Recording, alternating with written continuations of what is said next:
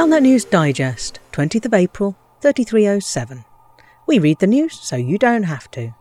In this week's news, stuffed with greenery, The ultimate question of life.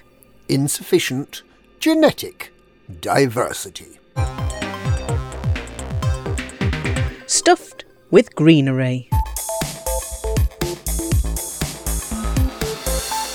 The Odyssey Galaxy Simulator has been trialling new ways of finding new life and new vegetable plots, and boldly scanning where no wearer of a trendy white and orange Artemis Explorer suit has scanned before. But it hasn't all been plain sailing. The detailed surface scanner has been correctly identifying that the part of the planet with geology is all of it. But that's not, apparently, what fussy commanders want. What these fair weather explorers want is for the scanner to point them to the bits of the planet with interesting geology, which means geology that moves, geology that issues fire or steam, and generally geology that's different from the geology of all the boring bits of the planet. And yes, we know that the origin of the word geology refers specifically to the planet Earth. But if you think we're going to start talking about Adityan C123ology, well, you're just plain wrong. The Pilots Federation has attempted to improve the operation of the so called heat map that the detailed surface scanner creates. There's apparently now a reasonable possibility that one of the many colours displayed may well indicate the actual location of some of the biology. However, no one yet knows which of the colours means it's over here, and which means close but no weird looking space conch here. The geology problems remain, if not intractable, at least yet not successfully tracted, and many planets will remain, for the foreseeable future, a uniform shade of unhelpful green. The ultimate question of life.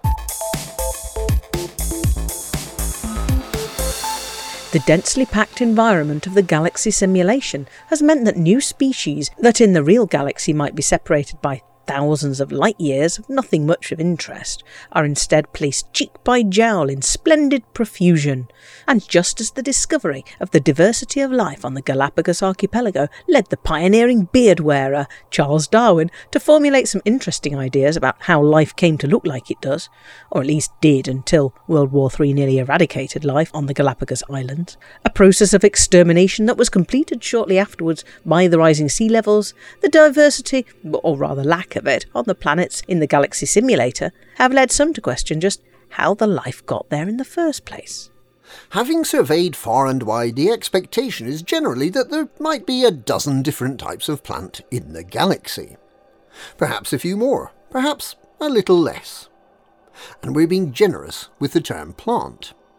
There are space funguses, space grass, space loofahs, space coconuts with spiky bits coming out, giant space table tennis bats with lots of holes in, and, most exciting of all, space patches of slimy but otherwise featureless bacteria. And despite minor differences from one planet to another, they're basically all the same everywhere. So, is this some really, really strong evidence for parallel evolution on a galactic scale?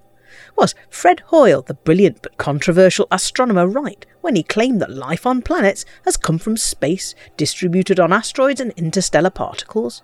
Could these plants have been deliberately seeded by the Thargoids, or perhaps by the Guardians, long before humanity existed, let alone attempted to leave Earth?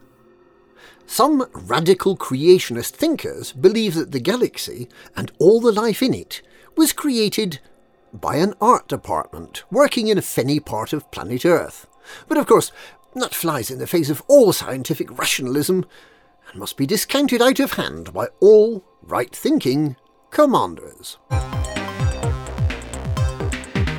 Insufficient genetic diversity.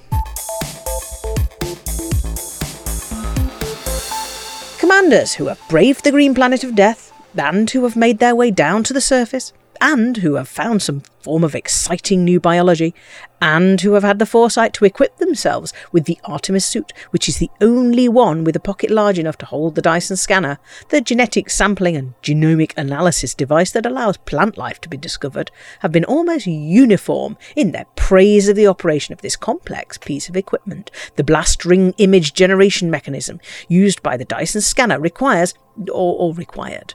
An unusual amount of manual skill to operate, and commanders have been keen to show off their prowess in using this complicated piece of technology. So imagine everyone's shock when the Pilots Federation announced that it had decided unilaterally to automate completely the operation of the Dyson scanner using technology known as computers.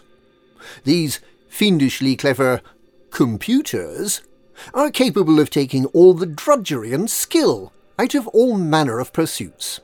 Supercruise flight and docking have already been dealt with by these clever little gadgets, and scanning alien life forms seems to be next on the list for the forward march of modern technology. There has been a veritable wailing and gnashing of teeth by skilled operators of the Dyson scanner. A range of lime green baseball caps with the insufficient genetic diversity slogan, celebrating one of the key features of the Mark I Dyson scanner, this being worn by fans of the device as part of the campaign to return to the era before computers, when machinery was simpler and easier to understand, if not necessarily to operate.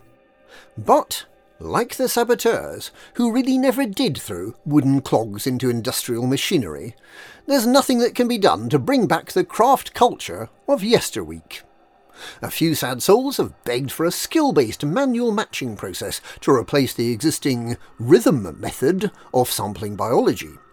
But the 20 sided die of fate has been cast, and the natural one of inevitability has decreed that there is insufficient time left to do anything other than have a point and click approach to biology.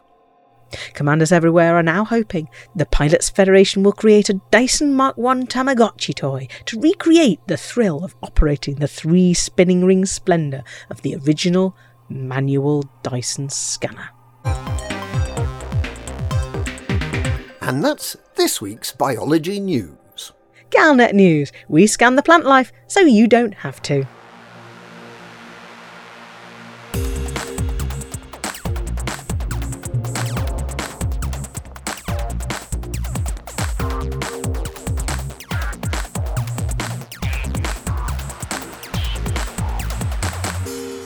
On the Galactic, on the Galaca, on the Galapagos, on the Galapagos archipelago, on the Galap, on the Galapagos, on the Galaca, nearly eradicated life on the Galap, on the Galapagos Islands, Galapagos Islands, the diversity of life on the Galapagos, the genetic sampling and the genetic sam, the genetic sampling and genomic, the genetic sampling and genomic, the genetic sampling and genomic of, oh my god, the genetic sampling and genomic the genetic sampling and